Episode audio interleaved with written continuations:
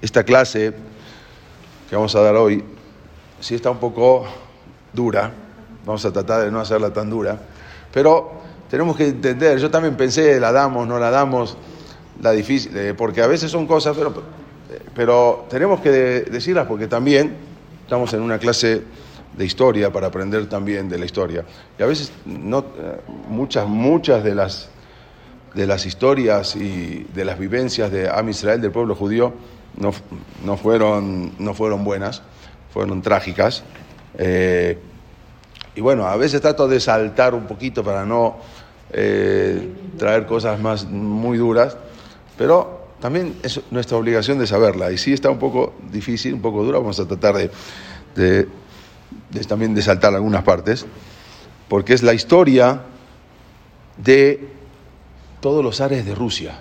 Ya llegamos a la historia de los zares rusos que fueron muy, muy malos con el pueblo de Israel.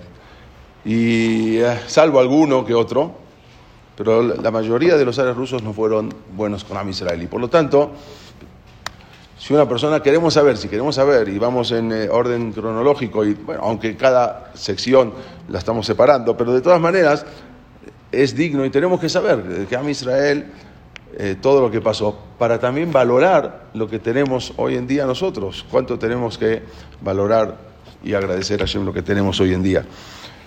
Pero antes, eh, me faltó decir algo de la última clase que lo dijimos en, en, en otro shiur, pero en este no lo habíamos dicho. Habíamos hablado de todo lo que fue la yeshiva de Boloshin, todo fue como de ahí salió, era la madre, conocida como la madre de las yeshivot, de las academias talmúdicas, de ahí salió todo el, el concepto de la yeshiva para el pueblo de Israel. ¿Quién había fundado eso? Era, dijimos, era un alumno, el, uno de los, el mejor alumno del, eh, del Gaón de Vilna, que era el Rab Haim eh, de Bolojin, se llamaba eh, Ishak Iskovich, bueno, hijo de Ishak. Siempre, eh, siempre que vemos eh, algún apellido que termina con Ich, con Bich, ¿sí? es Markovich, es hijo de Marcos, Iskovich, hijo de Ishak. Así se ponía, como, como en eh, Ibn o Ben, ben eh, Abraham, o sea, cada uno era el, nombre, el apellido que le ponía en ese momento. Él, había sido el, el, fundador de todo lo que fue la yeshiva de En una ocasión, hay un, cuentan una historia que la, en, un, en un tiempo había un señor que era un eh, comerciante que viajaba mucho, viajaba, lo contamos en el, en el Shiur de, allá en Share en, en la Yeshiva de Teca, eh, viajaba mucho, era un comerciante, un respetado comerciante también eh, judío ortodoxo, que viajaba mucho, y él, cada vez que viajaba, cuando llegaba a su casa, traía regalos, siempre a su esposa, a sus hijos, siempre él viajaba, cada, cada mes se iba de viaje para trabajar, volvía, y le traía regalos a su esposa, a sus hijos, entonces un día su esposa le dijo, ¿sabes qué? Dijo el marido, ya, ¿para qué tantos regalos? Siempre que vas, vas, vienes, vas, vienes, traes regalos. Mejor te propongo una cosa.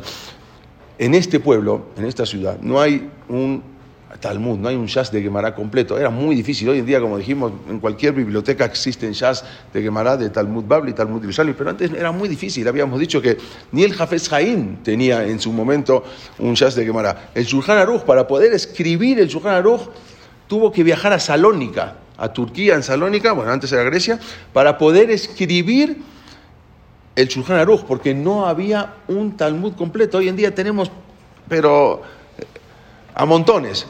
El Jafes Jaim decía, o sea, el que tenía un Talmud completo era un privilegiado, porque no, no se encontraba.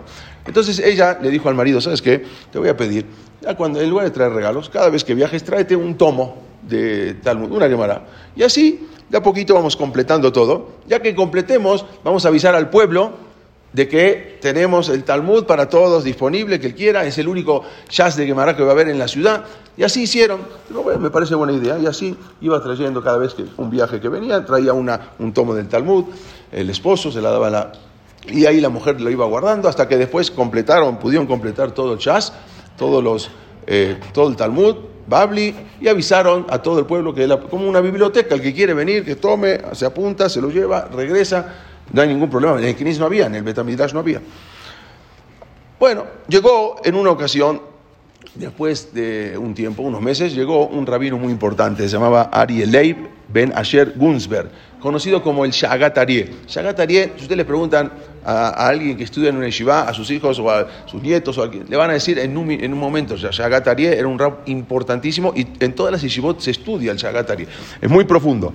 Eh, eh, en esa ocasión llegó el Shagat Arieh, el Ari Leib, Rab Ari Leib Ben Asher y él eh, fue, fue, tenía que estar una semana en el pueblo y fue eh, al Betamidrash, quería una, un Talmud, no había. Le dijeron, ¿sabes qué?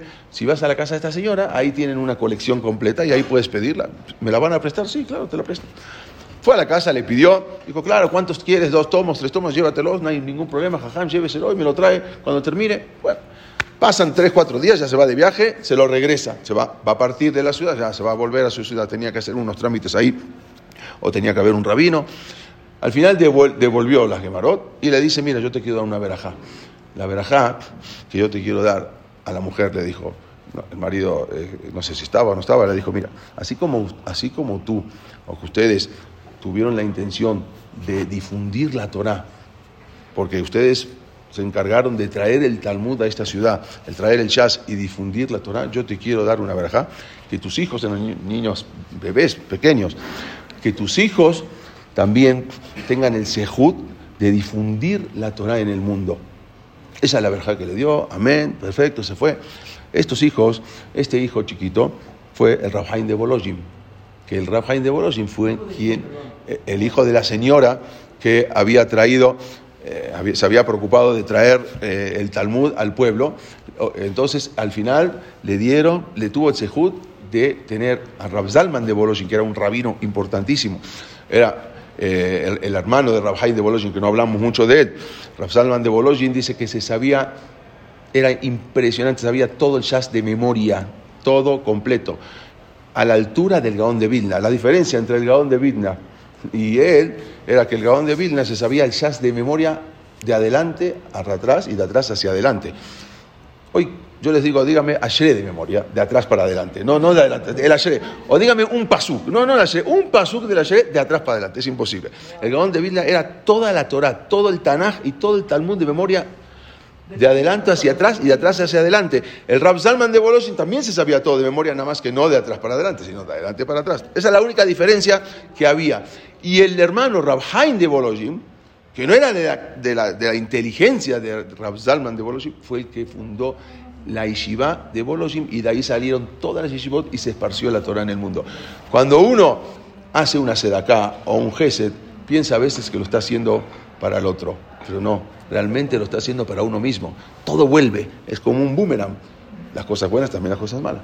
Es como un boomerang. La persona hace una misma y piensa que la misma la está haciendo para, para el prójimo, para el otro. No, la misma es para uno mismo lo que está haciendo. Y eso es lo que dijimos también en la perashá, que habla de la sedaká y todo. Esto era para entender quién era Rojaim de Boloshin y de dónde viene, de dónde viene su, su. Pero bueno, entramos en... ¿Cómo? Ya le dijimos la semana pasada, de Rabhaim de Boloshin, 1743. Y falleció en, 18, en 1803. Después, no, 1812 hizo la Shiva 1840, eh, algo así, no, no tengo exactamente, pero bueno. Bueno, este, los ares, vamos a entrar entonces ahora en la como en esa misma época que ya empezaron los ares rusos, como dijimos, para las señoras que acaban de llegar, es una clase un poco dura, un poco difícil, vamos a tratar de, no hablar tan difícil, o sea, de no hablar tan duro, tan... Eh, está, eh, pero son cosas que pasaron en Am Israel y tenemos que saber. Eh, hacia el fin del siglo XVIII, estamos hablando 1790, 1780, a fin del siglo XVIII, Rusia contaba con una reducida población judía. No eran muchos los judíos que vivían en Rusia, habían en otros lados, en Polonia. Pero con eh, las frecuentes particiones de Polonia, porque de repente Polonia, así como Lituania, un día pertenecía acá, otro día pertenecía acá, otro día la conquistaba Alemania, otro día la conquistaba eh, Rusia, y así se iban partiendo. Lituania pasaba lo mismo. Cuentan que en la época de la Shoah, antes de la época de la Shoah, uno se levantaba y decía, bueno, hoy a quién pertenece Lituania, a Rusia o a Polonia o a quién así. Cada día era impresionante cómo iban cambiando de dueños. Pero Con las frecuentes particiones de Polonia, que era más o menos entre 1772 y 1795, Rusia ahora, porque anexó una parte de Polonia, entonces llegó a tener más de un millón de judíos. Estamos hablando de prácticamente una población judía muy pequeña, ahora pasa, anexa a Polonia o parte de Polonia, entonces pasa a tener una, estamos hablando del fin del siglo XVIII, una, una población judía de un millón de Yehudim. Pero hacia el siglo XIX, estamos hablando 100 años más, la población judía en Rusia se incrementó en 5 millones. O sea, de un millón de judíos en 100 años se incrementa a 5 millones. Eran la más grande población judía mundial. Estamos hablando siglo XIX.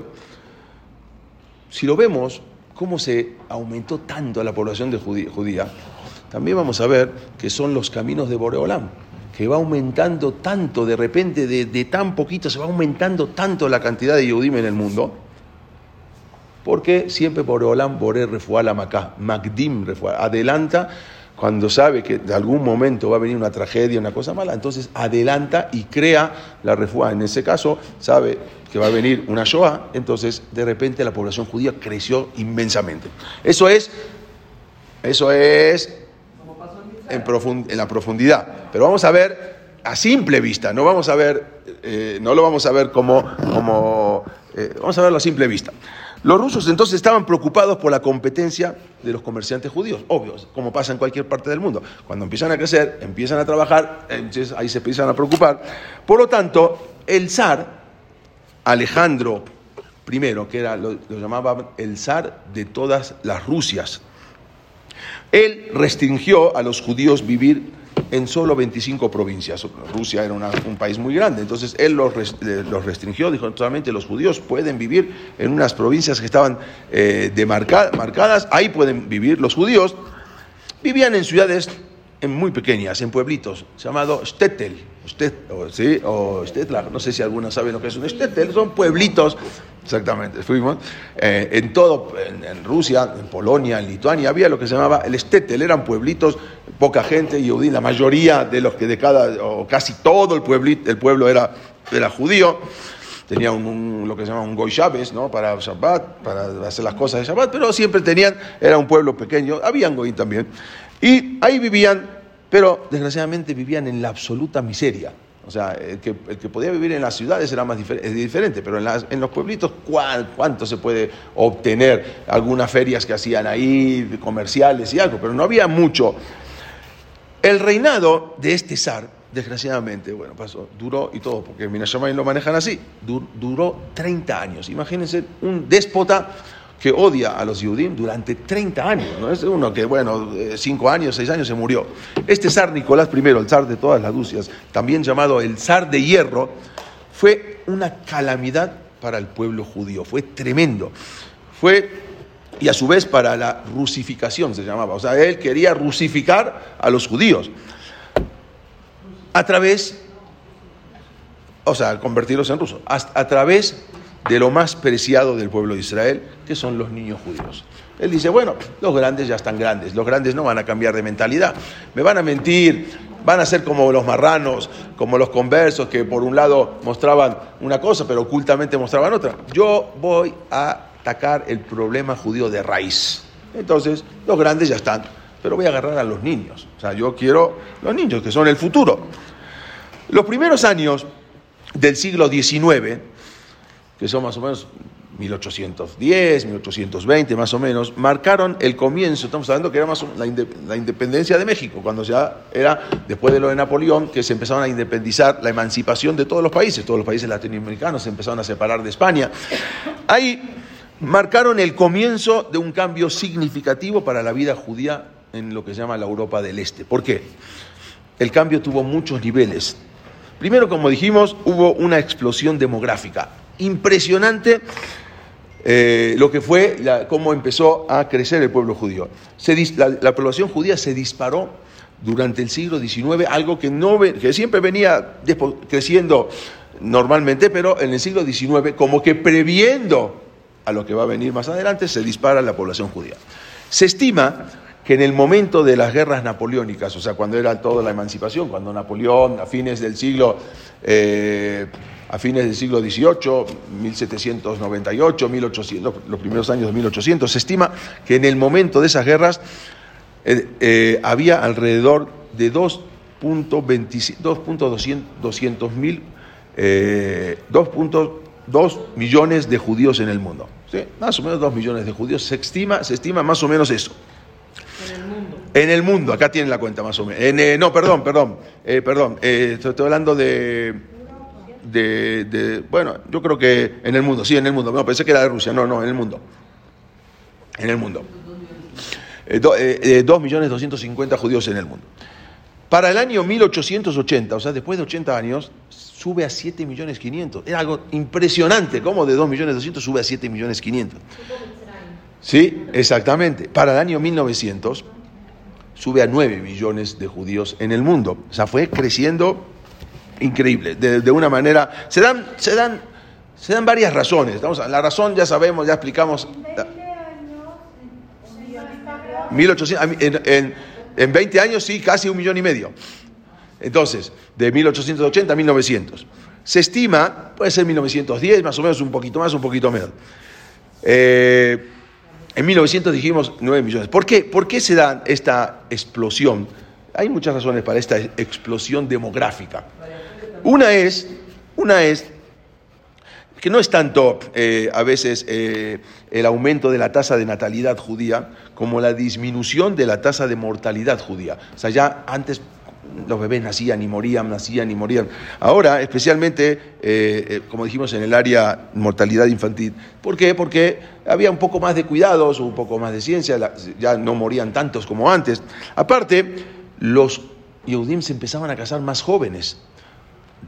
A los 14 años, un hombre entre los 14 y 16 ya estaba casado.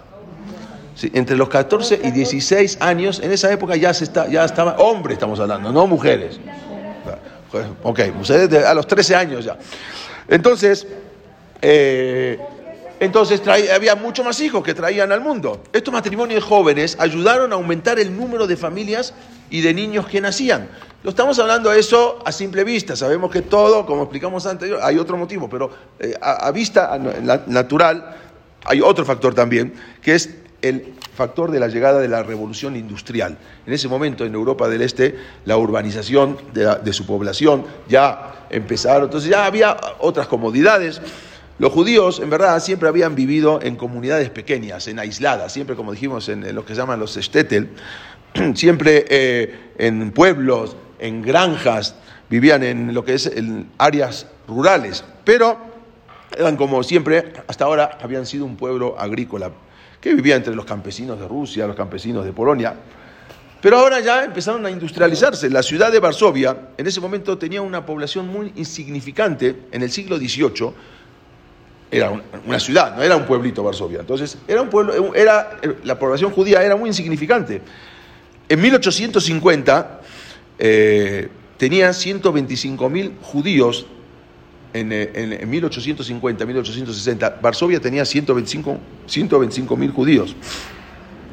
Pero en la época de la Segunda Guerra Mundial ya tenía una población de 350 mil judíos. O sea, eh, lo que era Polonia, Varsovia. O sea, fue creciendo también tremendamente. Los judíos empezaban a llegar a las ciudades por varias razones. O sea, de los pueblos empezaban a abandonar, ya se empezaban a industrializar, yendo de los stettel a los pueblos, las ciudades. Entonces, todo eso significó una oportunidad de salir adelante. Ya, no siempre estar. Sabemos que con la emancipación, con Napoleón, se cambió todo. Entonces la gente se cambiaba y también, desgraciadamente, se cambió porque la asimilación también era tremenda. Significaba ir a la ciudad, significaba tener un trabajo, significaba salir de la granja y salir adelante. Todo eso durante el siglo XIX, el pueblo judío pasó de ser un pueblo rural a un pueblo urbanizado. Ya, se cambió, ya, ¿quién ahora eh, trabaja en el campo o, trabaja en, la granja? O sea, era, cambió, cambió la manera. Los judíos habían sido leales al zar, durante la guerra napoleónica, habían sido leales al zar ruso. ¿Por qué? ¿Se acuerdan que dijimos que cuando vino Napoleón, dijo el Rab Salman de Liadi, el, el, el Balatania, el primer rebe de Lubavitch, él había dicho, si los, si los franceses ganan la guerra, si Napoleón gana la guerra, entonces va a haber mucha abundancia para el pueblo judío, va a haber honor para el pueblo judío, va a haber derechos para el pueblo judío. Pero, desgraciadamente, va a haber mucha asimilación en el pueblo judío, dijo el Balatania. Pero si gana el zar de, de Rusia la guerra contra Napoleón, entonces el pueblo de Israel va a seguir presionado, va a seguir dominado, va a seguir pobre, pero se va a mantener como pueblo judío. Así dijo el Balatania. Los que estaban en Rusia, los judíos de Rusia, se quedaron, eran leales al, al, zar ruso. Desgraciadamente, esa lealtad fue recompensada con una serie de decretos que en la historia del pueblo judío son los peores decretos que fueron sometidos los judíos. Eso, eso fue en, recompensa por la lealtad del pueblo judío que le tuvieron a el zar ruso. Zar. Comenzó con, como dijimos, con el zar, el zar Alejandro, habíamos dicho, el zar Alejandro a principios de la década de 1820, continuó con su hijo Nicolás y luego continuó con, Alejandro III. Y más adelante son los, todo esto eran la familia Romanov, ¿sí? la familia Romanov, que eran los, al final Después terminaron fusilados toda la familia. Pero con la Anastasia, que nunca se supo dónde, si la mataron o no lo mataron, era una familia, la familia rusa, la familia de los Ares. Sí, sí, la familia de los Ares, la familia romano, apellido romano. la intención de los Ares, ¿cuál era? ¿Cuál era la intención de los Ares? La intención de los Ares era la destrucción total del pueblo judío. Se dice que el ministro del zar, ministro, un ministro muy importante del zar ruso, dijo que el programa judío del gobierno ruso era así. Un tercio exterminio, un tercio de emigración, que se vayan, y un tercio de asimilación y conversión. Esa era la idea que tenían los rusos, que un tercio se asimile, un tercio exterminarlo y un tercio que se, eh, que se vayan. Esa era, esa era la idea que tenían los rusos. La eliminación del pueblo judío en Rusia era uno de los objetivos de los Romanov de la familia Romanov, que eran las familias del zar.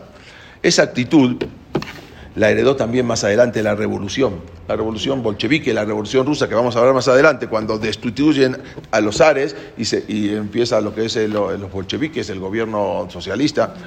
Esa actitud también la habían heredado más adelante el gobierno comunista. ¿eh? Los líderes de la revolución, sí, exactamente. Lenin, eh, Stalin y este, este, Trotsky, Trotsky, pero no se llamaba Trotsky, era, era judío, era, vamos a ver, Lev, Davidovich Bronstein. Bueno, vamos a ver, los decretos ahora, ahí en la época comunista eran diferentes los decretos, pero el propósito era el mismo. El primer decreto principal que entró en vigor en 1825 fue el establecimiento de un área para los judíos. Los judíos lo empezaban a mudar de todas las áreas, se tienen que establecer, los sacan y los ponen en áreas designadas para los judíos. Esta era un área dentro de Rusia que se permitía vivir, era como, era como un gueto gigante, pero ahí era donde vivían los judíos. No se le permitía salir de esa área marcada y a los judíos no se le permitía vivir en ciertas ciudades, por ejemplo en Moscú o en San Petersburgo tenía prohibido un judío pisar ahí, lo mataban, a menos que tenga un salvoconducto o un permiso del, zar, pero si no, un judío no podía vivir ahí. Una ciudad tan bonita, San Petersburgo, preciosa, espectacular, unos museos hermosos, unos palacios, el yudí no podía pisar San Petersburgo. El decreto impidió entonces que cualquier, cualquier posibilidad para que los judíos avanzaran económicamente, porque ahora que ya llegó la emancipación y salió que ya el judío ya puede ahora eh, abrirse, pero ahí era una, una, una, protección supuestamente para los rusos. Era, era un gueto a gran escala lo que habían hecho. A los judíos se les impidió vivir en cualquier lugar dentro de los 55 kilómetros de la frontera rusa. O sea, en cualquier lugar donde, donde esté la frontera rusa con, con, cualquier país, ningún judío podía vivir ahí, tenían que estar alejados 55 kilómetros. ¿Por qué? Porque los rusos decían que era un riesgo que un judío pueda vivir cerca de la frontera porque se puede pasar del bando enemigo. Entonces no dejaban que los judíos vivan cerca o sea, tenían que vivir más de 55 kilómetros lejos de la frontera. Eso significó que unos 100.000 Yehudim fueron obligados ahora a convertirse en refugiados.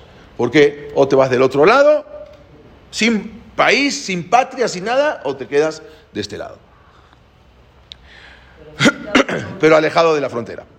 El zar también prohibió que los judíos vivir, en, las, como dijimos, en las principales ciudades de Rusia, no podían vivir. Eh, en, Moscú, en San Petersburgo. También los judíos fueron expulsados de Kiev. Kiev hoy es Ucrania, pero antes es Rusia. Ahora la quiere volver a, tener, a obtener Rusia, ¿no? Vivían en los pueblos eh, pequeños alrededor. Todo esto estaba destinado a asegurarse que los judíos no pudieran adaptarse. O sea, moverlos de acá para acá, para que no se adapten y decidan o se van o, o se convierten. En 1840, el zar Nicolás I produjo lo que se llama el Main Camp, ¿no? Es como mi lucha, lo que se llama. ¿Sí? My Camp, muy bien.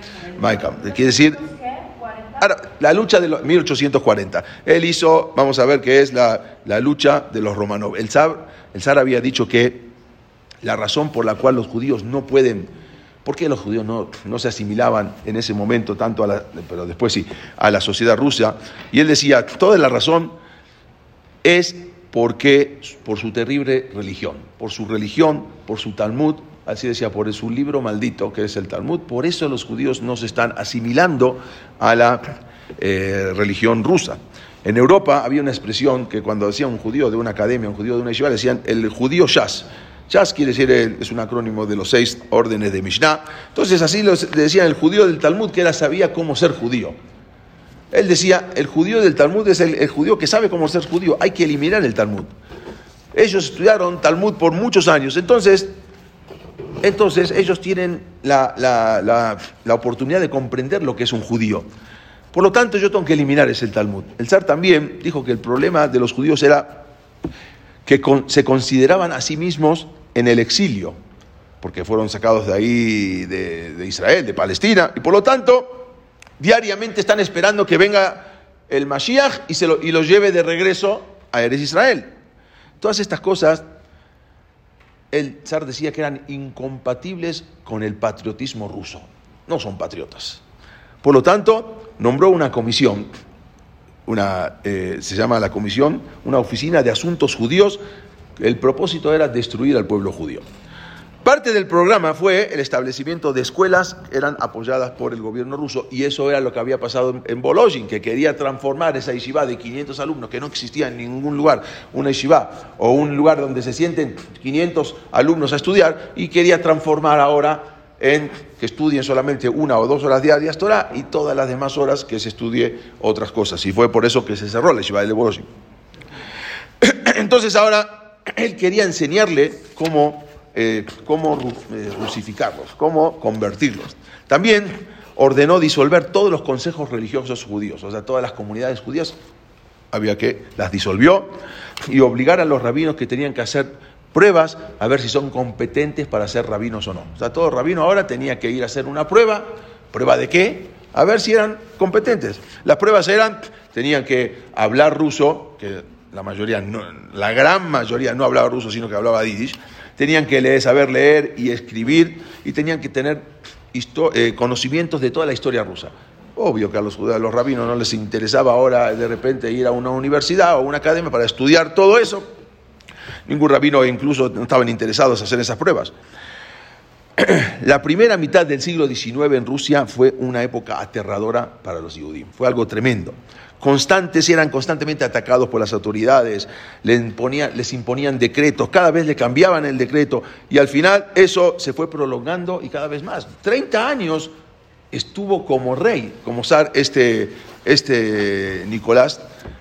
La suma de todos esos decretos, si vamos a adelantar un poquito, tantos decretos, tantas presiones, finalmente iba a traer nuevos movimientos en lo que es Europa del Este contra los judíos, lo que a su vez generaría también otros movimientos judíos para contrarrestarlos, lo que es todo, había varios movimientos que se fueron creando, ¿sí? Para defenderse de todos estos movimientos. Vamos a ver más adelante, vamos a estudiar todos los movimientos que había, ¿sí? Dentro de los, eh, dentro del pueblo judío. El zar estaba consciente de que el Talmud, como dijimos, era la raíz de ese apego que tenían los Yehudim hacia la fe. Por lo tanto, decretó la, quema del Talmud. Él decreta que todos los Talmud que se encuentren en Rusia o en sus dominios, y no solamente el Talmud, sino todos los libros judíos que, explican el Talmud, debían pasar, y aparte eh, debían pasar por una rigurosa censura. Y ahí viene toda la época de la censura también que él impone. Y por eso hasta hoy en día mucho el Talmud está censurado. Muchos de, los que varios pasajes que habla de, de Yeshua y de varias cosas están censurados. De esta época también, hubo una época antes, pero también ahora se, eh, la, época, exactamente. Todo esto es la época de los pogroms. No voy a hablar mucho de los pogroms porque eran muy difíciles, algunos que otros. Sin embargo, el, día, el, zar se dio cuenta que estas medidas no eran suficientes para resolver el problema judío. No era suficiente con el Talmud y con la censura y con quemarlo. Había una cosa que era el servicio militar. El servicio militar era forzado. Y la expulsión de los judíos de los pueblos apenas había surtido efecto sobre esa ética y sus costumbres. Él quería moverlos para que los judíos dejen de ser judíos. Como que no dio mucho resultado. Después de haber emitido 600 decretos contra los judíos, 600, son 600, cada día sacaba un decreto nuevo. Uno se levantaba en la mañana y a ver con qué amaneció el zar y qué nuevo decreto contra los judíos. Después de haber decretado la quema del Talmud, después de 600 decretos, el zar Nicolás que gobernó Rusia de 1825 a 1855, durante 30 años, ahora encontró una nueva manera de atacar al judaísmo y una nueva manera de asimilar al pueblo judío. Como dijimos, ahora era a través de los niños. Si no me dio resultado con los adultos, con los grandes, ahora voy a buscar que me dé resultado con los niños. Desde principios de la década de 1700 hasta la década de 1820, los judíos siempre estaban obligados a eh, prestar servicio en el ejército ruso. Como cualquier otro habitante, tenía que participar, tenía que eh, eh, estar en el, ejército. Sin embargo, siempre un judío podía comprar legalmente su salida. con dinero compraba y le daba la excepción. Si pagaba una cierta cantidad de dinero, entonces ya lo exceptuaban del servicio militar ruso. Siempre así, obligación, pero casi nadie participaba, porque eran todos, de alguna manera u otra, siempre con, eh, con, con soborno, con yohad o pagando, ya se evitaban el servicio militar. Como parte del programa del zar para quebrantar al, al pueblo judío, y como dijimos, forzarlo a convertirse, y a su vez ayudar el exterminio de una parte, como dijimos, una tercera parte, ya no podían aceptar, uno de los decretos fue no aceptar dinero, ya no puede exceptuarte un judío del servicio militar. Ni con toda la cantidad de dinero que traiga, todos tienen que hacer el servicio militar. Y todas las comunidades judías tienen que cumplir con su cuota. Cada comunidad se le estipuló una cuota, depende de la cantidad de, miembros que tenían. Ustedes tienen que mandar 100 eh, jóvenes al servicio militar, ustedes tienen que mandar 10, de acuerdo, de acuerdo a la comunidad. Pero lo terrible fue que el 26 de agosto de 1827 el zar Nicolás promulgó una nueva ley que se llamó, se la conoció como el decreto de los cantonistas. ¿Qué son el decreto de los cantonistas? Cantón era un distrito militar, el cual consistía, era un, lugar donde se reclutaban a los jóvenes para el servicio militar. Eso era el cantón, así se le decía. Entonces, el decreto era que los niños judíos entre los 12 y los 18 años tenían que obtener un entrenamiento militar. Todos tenían que, antes del Bar Mitzvah, tenían que mandar, justamente la, idea era antes del Bar Mitzvah, que manden un año antes, tenían obligación de mandar a los niños a, a, lo que era un entrenamiento militar. Pero el problema era que el entrenamiento, el entrenamiento militar duraba 25 años. Quiere decir que empezaba a los 12, imagínense, y era obligación 25 años de entrenamiento militar, obvio, al principio de entrenamiento, y después... ¿eh? Se iban de su casa. Se iban de su casa. Vamos a ver, pero el problema no es que no se iban, el problema es que se lo sacaban de su casa. Entonces, ahora, ¿qué pasó? Eh, ¿Y a dónde era el servicio militar? No es que iban al servicio militar y a la noche volvían a su casa, no, era muy apartado, eran lugares muy apartados, muy remotos de su casa. Todo era con el fin de hacer olvidar a los niños sus raíces judías. Por eso, desarraigarlos. Por eso decías, yo no puedo con los adultos, entonces ahora voy a desarraigar a este pueblo en un futuro, lo que voy a hacer para que ya se olviden de la Torah. Perdón. Ahora, ahora, vamos a ver todo eso. La orden, era, la orden era lo siguiente, la siguiente era la orden. Los menores judíos serán colocados en establecimientos de entrenamiento preparatorios para servir al ejército del zar por 25 años, durante los cuales serán guiados a fin de aceptar al cristianismo. O sea, eso era o sea, la idea, la idea es sacarlo. Incluso se reclutaban, la idea, la, orden era a partir de los 12, pero no se cumplía la orden. Se reclutaban a niños más pequeños de hasta 8 años. Y eso era, la orden no era ocho años, pero se reclutaban. Cada comunidad tenía la obligación de enviar una cuota fija de niños, ¿sí? Bajo pena de muerte en caso de no hacerlo. Los desesperados padres sobornaban entonces a los miembros de la Keilah y a los funcionarios del gobierno para que reclutaran a otros niños en lugar de ellos, porque había una cuota. O sea, esta comunidad me tiene que mandar 100 niños. Entonces, había que cubrir esa cuota. Si no cubrían esa cuota, que le tenían eh, obligados. Entonces, era un, un, problema para esa, para esa comunidad. Entonces, los, los que tenían dinero podían pagar para que, evitar que sus hijos no vayan y que no se complete la cuota con sus hijos. Pero incluso las distintas comunidades judías empezaron a contratar profesionales, secuestradores profesionales, las comunidades judías, quienes eran llamados los japeros que secuestraban a los niños de, los camp de, los, de, de, las granjas, a los niños de los pueblos, y con eso completaban las cuotas, porque ellos habían pagado, entonces... O sea, secuestraban Yehudim en vez de pagar. No, Yehudim. Ah, Yehudim. Sí, pero Yehudim pobres. Yehudim de campo, Yehudim campesinos, Yehudim hijos, porque mandaban, pagaban para mandar a los otros para que no tenga que uno que mandar a su hijo. Y así también falsificaban la edad al presentar, o sea, trataban de salvar a ver de qué manera. Yo digo, sí es difícil, pero mamá hay que ponerse en los zapatos. Yo no quiero juzgar ni a uno ni a otro, pero la cuota había que cumplirla. Y o se llevan a su hijo o uno paga y a ver a quién se llevan. Pero en este caso, y, y mandaban a buscar a niños de otros lados.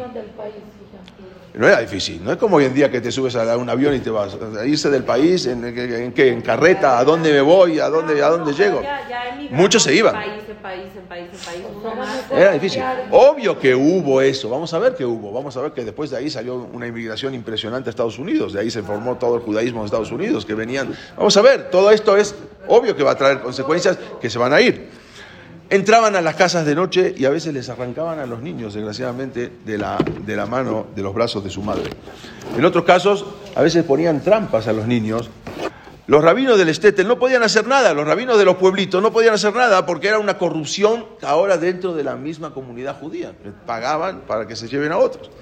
Bueno, todo esto ocasionó un resentimiento popular dentro del mismo pueblo Am Israel en contra de las instituciones judías y en contra del mismo judaísmo, porque si esto, esto, es, esto es el judaísmo, esto es, mejor yo me voy, se acabó, no, no quiero saber más, más nada.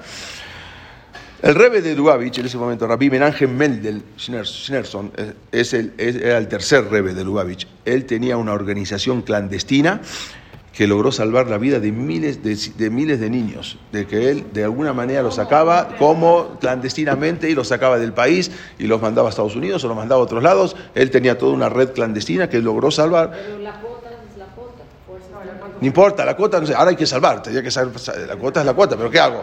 Empiezan a, sa a sacar a, lo, a, los niños que más puedan. Ese es el rabí Menachem Mendel, el Tzemach se lo conoce, era el tercer rebe de Lubavitch. Después,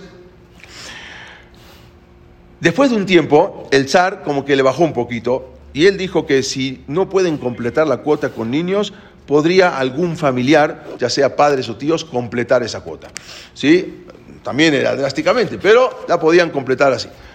Otros padres, hasta para, para que su hijo no tenga que ir al servicio militar, mutilaban a sus hijos. O sea, de repente, o sea, era preferible quitar un dedo y que se quede conmigo, que mandarlo, porque no, él no puede servir al servicio militar, le falta un dedo.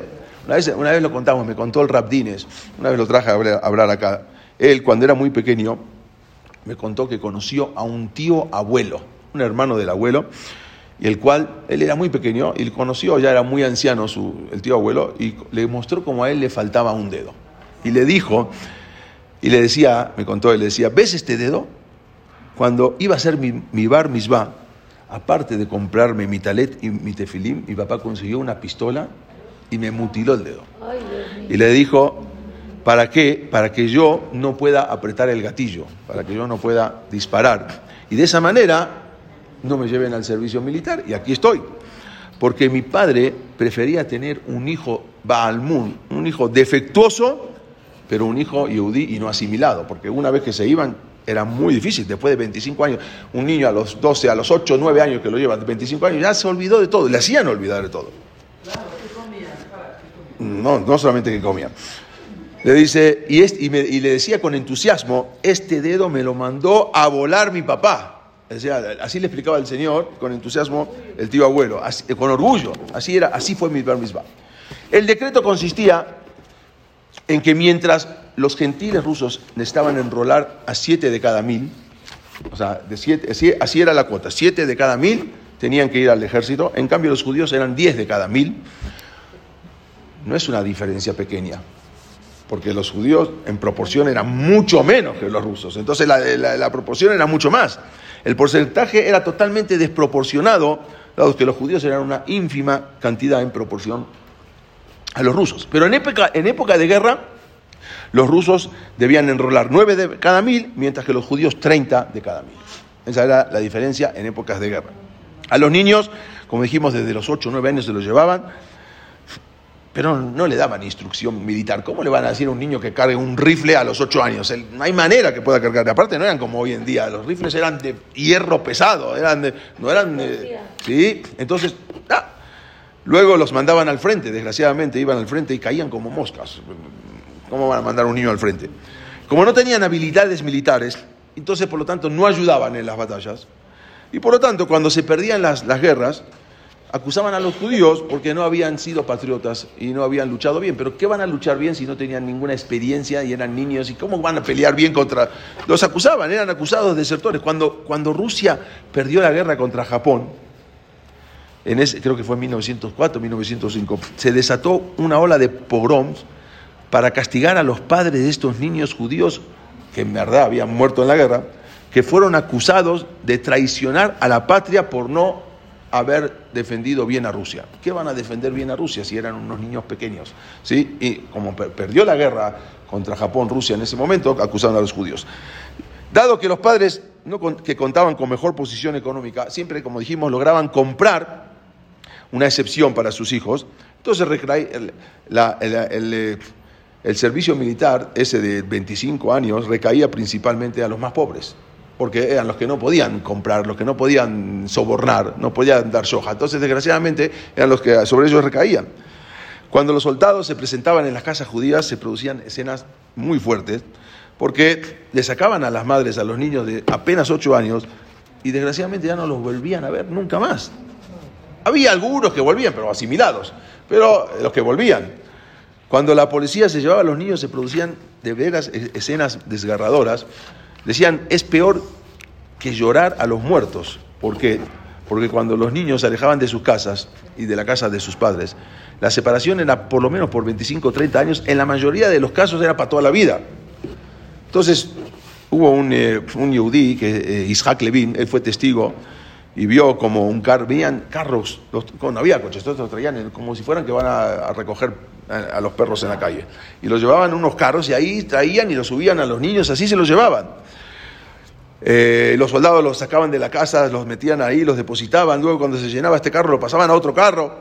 Y ahí cuando se, de- se eh, uno que él, él estuvo ahí y él dijo, él escribió, este Isaac Levin dijo, la persona que no presenció la terrible separación de los pequeños de los eh, pequeños de sus padres, la persona que no oyó sus impotentes lamentos que atravesaban los cielos, entonces esa persona no sabe lo que realmente es una tragedia.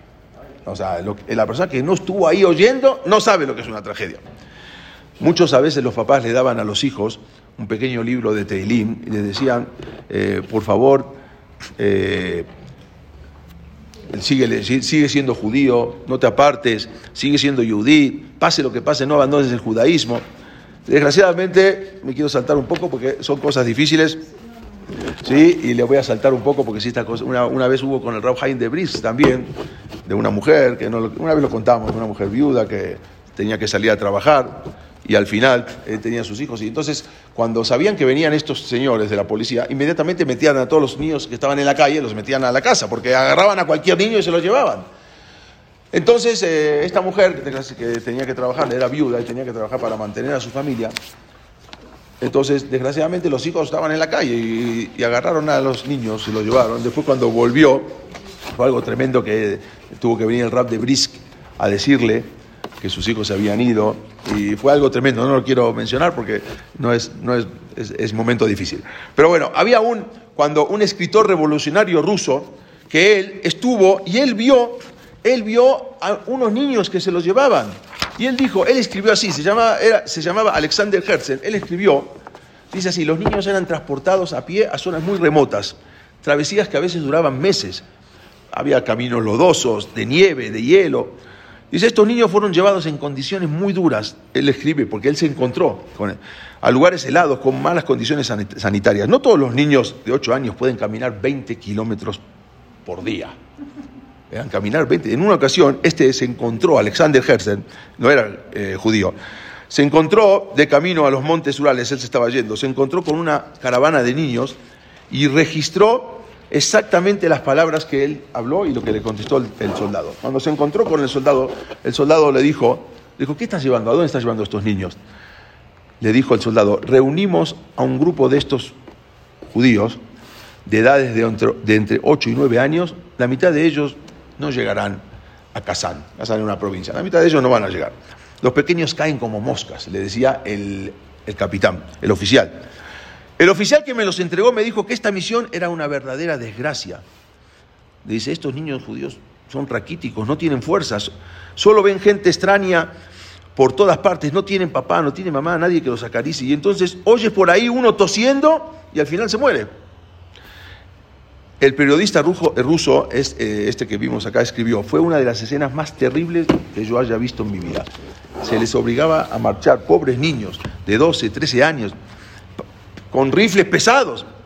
Entonces yo tomé la mano del oficial y le dije, por favor, cuídelos muy bien, por favor tenga usted piedad de ellos. Y sabiendo que no podía eh, contener mis lágrimas, subí a mi carro y me fui. Eso escribió este escritor ruso sobre estos niños. Eh, y eso que no vio nada, ok, los niños a veces se los llevaba para que se, se, se, eh, conviertan al cristianismo, incluso muchos, hubo una tasa de 60% de suicidios entre los niños. Imagínense, 60% hubo- se, se estima, porque muchos eh, en, una oportunidad le dijeron a, los, muchos niños que dijeron que va a venir el zar Nicolás y tenían que bautizarse y todos aceptaron. Entonces, ¿cómo se iban a bautizar a tantos niños? Eran 400 niños, niños y niñas. Entonces, en un, en un río los echaban al río y de ahí se bautizaban. Pero ellos, sin darse cuenta, los, eh, los soldados, los niños se cargaron de piedras en la ropa. Entonces, cuando estaban esperando que salgan de ahí del bautizo, al final, al final nunca, nunca salieron. Y así, ¿eh? niños y sí, también. Pocas, pero en ese caso había niños y niñas, un- unas pocas niñas también que se llevaban. Increíble para nuestra cómoda generación el poder captar la crueldad con la que fueron sometidas las generaciones pasadas. Nosotros hoy en día estamos en un Ganeden prácticamente. Evidentemente todo eso es parte de la Geulá. Nada más quiero contar esto, ya con esto acabo. Cuando en 1843 el Tzemach Tzedek, el rabe este que dijimos del Chabad, de Chabad, fue con él, era el tercer rebe de Lubavitch, fue con él, el hijo de Rab Haim de Bolojin, el de Bolojin, fue para interceder ante el zar por el tema de los niños can- cantonistas. No podían entrar a San Petersburgo, dijimos que era, prohibida, pero como ellos tenían un permiso, iban a hablar con el zar, entonces les dieron permiso, entraban a San Petersburgo. Fueron a San Petersburgo. Era, les tocó justo en 1843, el- el- les tocó estar ahí Rosh Hashanah y Kippur, en eh, San Petersburgo. Entonces, obvio que no había un Betagneset, pero sí había. Había un Knis, había un Betagneset de judíos cantonistas, que eran eh, niños que ya habían crecido y eran eh, guardias del zar. Ya trabajaban como eh, guardaespaldas del zar. Entonces tenían una, un Betagneset ahí. Obvio que más o menos, de lo que se acordaban, hacían eh, su tefilá en Rosh Hashanah y Kippur. No se, no se dejaba a los judíos entrar ahí porque era un desprestigio para la ciudad que un judío caminase por San Petersburgo. Los soldados cantonistas eran como eran soldados del zar, ellos tenían el derecho de estar ahí en San Petersburgo. Ellos eh, preferían a veces quedarse solteros para toda la vida, ya que no había con quién casarse. Con, una mujer cristiana no se podían, no querían casarse, pero tampoco se podían casar con una mujer judía. Entonces, a veces se quedaban ahí. Bueno, incluso entonces estos dos rabanim llegaron, estos dos jajamín llegaron a ese Betacneset para aprovechar, porque era Rosh Hashanah y Kippur. Eran gente ignorante, eh, no sabían nada de Torah, ya que desde los ocho años los habían eh, sacado, arrebatado de, sus casas. Y eran los Yamim Noraim. Y en ese momento entraron, y eran conocidos estos, aunque no había fotos, pero eran conocidos grandes rabinos que entraron al Knis, entraron a ese Betacneset. Entonces dijeron, bueno, por lo menos para rezar en Kippur. Se imaginaron que van- a quién van a, invitar como Shaliach Sipur, como, como Hassan, Ah, o, al, o al Rebe de Lubavitch, o al, Rabbi Ishak de Boloshin. Sin embargo, eh, o por lo menos para la Neilá, para la última tefila, se acercó el Gabay del Knis, uno de, también de los cantonistas, se acercó con ellos y le dijo al Rabbi Ishak de Boloshin, Rabino, usted es el más indicado para ser Hassan de ahora de la tefilá Neilá. Pero aquí preferimos que uno de los que están acá judíos, él, que es un yudí pashut, un yudí normal, él sea el que, el, el Hazán. Dijo, "Sí, sí, claro, por favor, yo no sabía, que bueno, no sabía ni rezar, pero sí, por favor, que sea el Hazán de Neila. y así lo hizo. En ese momento, este pasa a ser Hazán de Neila, se quita, en la- en la- en- delante del Ejal, se quita la camisa, y eh, se ve toda la, espalda marcada con grietas de los azotes que él había recibido. Tenían, había una orden de quitarle los tzitzit a los niños y el que no quería quitarle los tzitzit, a veces le prendían el fuego al en- arriba de su cuerpo. Pero bueno, para que entonces, era para quitar las costumbres, para que los niños se olviden. El rab, eh, el rab cuando lo vio, el rab Ishak de Boloshin dijo, ¿quién mejor que este para hacer un Shariach Sipur, para hacer un Hassan delante de Boreolam? Subió a la Teba y dijo, no rezó en Neilá porque no sabía rezar, y dijo, Ribono dice Dios, hoy todo el mundo pide por tres cosas. Bené, Hayeu Mezoné, todo el mundo pide por los hijos, por la vida y por el alimento, por la parnasá. Pero Dios, nosotros los soldados judíos del zar, ¿qué te vamos a pedir? ¿Por nuestros hijos? No tenemos hijos, nunca nos casamos. ¿Por nuestra vida? ¿Qué es nuestra vida? La muerte es mejor que nuestra vida. Entonces, ¿qué te vamos a pedir? ¿Por alimento? No necesitamos alimento, nosotros tenemos la ración diaria que nos da el zar. O sea, aunque pidamos o no pidamos, igual vamos a tener la comida que nos dan a los soldados. No nos interesa ni bené, ni hayé, ni mesoné, ni comida, ni, bebi- ni, ni, vida, ni alimento. Solamente te pedimos a Koshberhu por ti y no por nosotros. Yesheme Rabbame Baraj, que sea tu nombre honrado. Imploramos por tu nombre que se está profanando entre los pueblos y por el galut de la Shejina. Eso es lo que te venimos a implorar. Era la mejor tefilá, dijo Rabbi Zihad de Boloshin, que en su vida había escuchado en todo Kippur. Esa fue toda la tefilá. No una tefilá de Neilá que se para a hacer Neilá. Esa fue toda la tefilá. Se calcula que entre los que murieron, los que desaparecieron, cerca de medio millón de judíos se borraron del mapa, desaparecieron. Unos se asimilaron, nunca más se supo qué pasó con ellos, otros se murieron, por supuesto, pero nunca más se supo eh, qué, qué pasó con ellos, con estos, o mejor dicho, no que se borraron, se inscribieron en la historia del Kiddush Hashem, porque estos fueron directamente al, al- cielo.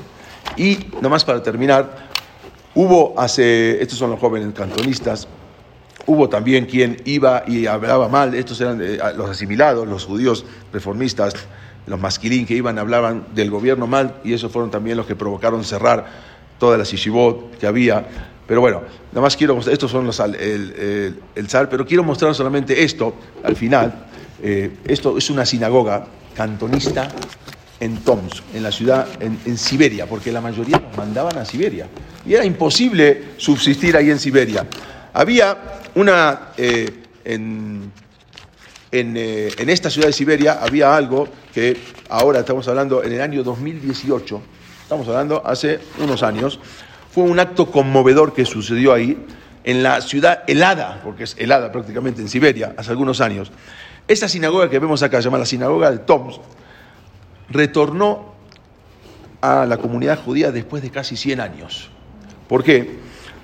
Era una sinagoga que estaban ahí los, judíos cantonistas. Ellos les permitieron hacer en un momento una sinagoga, eh, obvio, una sinagoga de madera, pero y se quedó abandonada. Cuando terminó todo esto, eh, se quedó siempre ahí abandonada. ¿Quién va a ir a vivir a Siberia? Sin embargo, el primero de febrero del año 2018, el alcalde de la ciudad de Tom, se llamaba Iván eh, Klein, Klein, devolvió esa, ese edificio a los descendientes, a los que se pudo encontrar, de aquellos judíos rusos. Le, devol, le devolvió esa sinagoga. Incluso estaba el rabino, eh, yo hace poco me lo encontré, el rabino Berel Lazar, que es el, rab de Rusia. Incluso es amigo de Putin. Eh, nadie se lo esperaba lo que sucedió, porque estuvieron ahí la gente reunida en ese lugar, con, este, con el rabino de Moscú, eh, de toda Rusia, y había el jefe de la Keilah, se llamaba Baruch Ramaski también, él sor sorprendió a todos, porque se presentó ahí, era uno de los descendientes, con un Sefer Torah de más de 100 años y llega al Betacneset, acá lo vemos el Sefer Torah, que era un Betacneset de los, de los eh, escondidos, porque tampoco era a la vista. Él, tras sobrevivir la guerra del comunismo y el abandono, esa sinagoga quedó, quedó eh, ahí, quedó como abandonada. Y ahora la volvieron a recuperar los descendientes de los mismos, los pocos descendientes que encontraron de estos mismos cantonistas. Esto eh, volvieron a encontrar y se volvió, no sé si a utilizar, pero se volvió, eh, volvió a la comunidad judía este, este Betacneset eh, cuando fue con, con, este rabino que lo llaman, este es, con, era muy, es muy amigo de Putin, este rabino, Berel Lázar. Él, eh, es, es, más, eh, Putin re, respeta mucho a los judíos en Rusia y los, los tiene, pero un respeto impresionante gracias a este rabino y todo lo que están haciendo. Eh, no sé si él era, pero era, es, eh, era, es, es, muy amigo de él. Yo me lo encontré hace poco a él. Bueno, él eh, es, para todo esto que vimos acá, es eh, esto de los cantonistas, es para entender, y ahí mismo lo dijeron, es un símbolo de resistencia y fortaleza de los judíos ante la adversidad. Después de todo lo que hicieron, ¿qué pueblo puede subsistir a todos estos temperaturas bajo cero? Y ahí los mismos miembros de la comunidad bailaron con ese Sefer Torah hace unos años frente a esta sinagoga mientras el alcalde de la ciudad entregaba simbólicamente las llaves de la, del Betacneset. Es, a veces es difícil comprender la historia. Nosotros siempre tenemos preguntas de lo que, y más después, más adelante, con lo que sucedió con la Shoah. Es difícil con, con, comprender la historia judía y por qué pasan las cosas. Pero por otro lado, es el único pueblo que existe, porque los demás, que eran imperios, ya no están. Y podemos mencionar cientos de pueblos los medos, los persas, los, los, eh, los ixos, los egipcios, los, los, griegos, los romanos, hay cientos de pueblos que hoy en día ya no están. Los Am Israel sigue, aunque es difícil a veces, pero Am Israel sigue y es un sejud ser Am Israel, pertenecer a este pueblo de Am Israel. No es fácil, pero es un sejud. Hay que entender toda la historia, hay que entender cómo Akash fue creando un pueblo de la, impresionante, de muy poquitos, porque como dijimos a Kadosh siempre Magdim Macá. Yo sé que es difícil, me salté cosas muy difíciles que no las quise decir, pero hay que entender también la historia judía para saber valorar lo que tenemos hoy en día. Al contrario, a ustedes, gracias.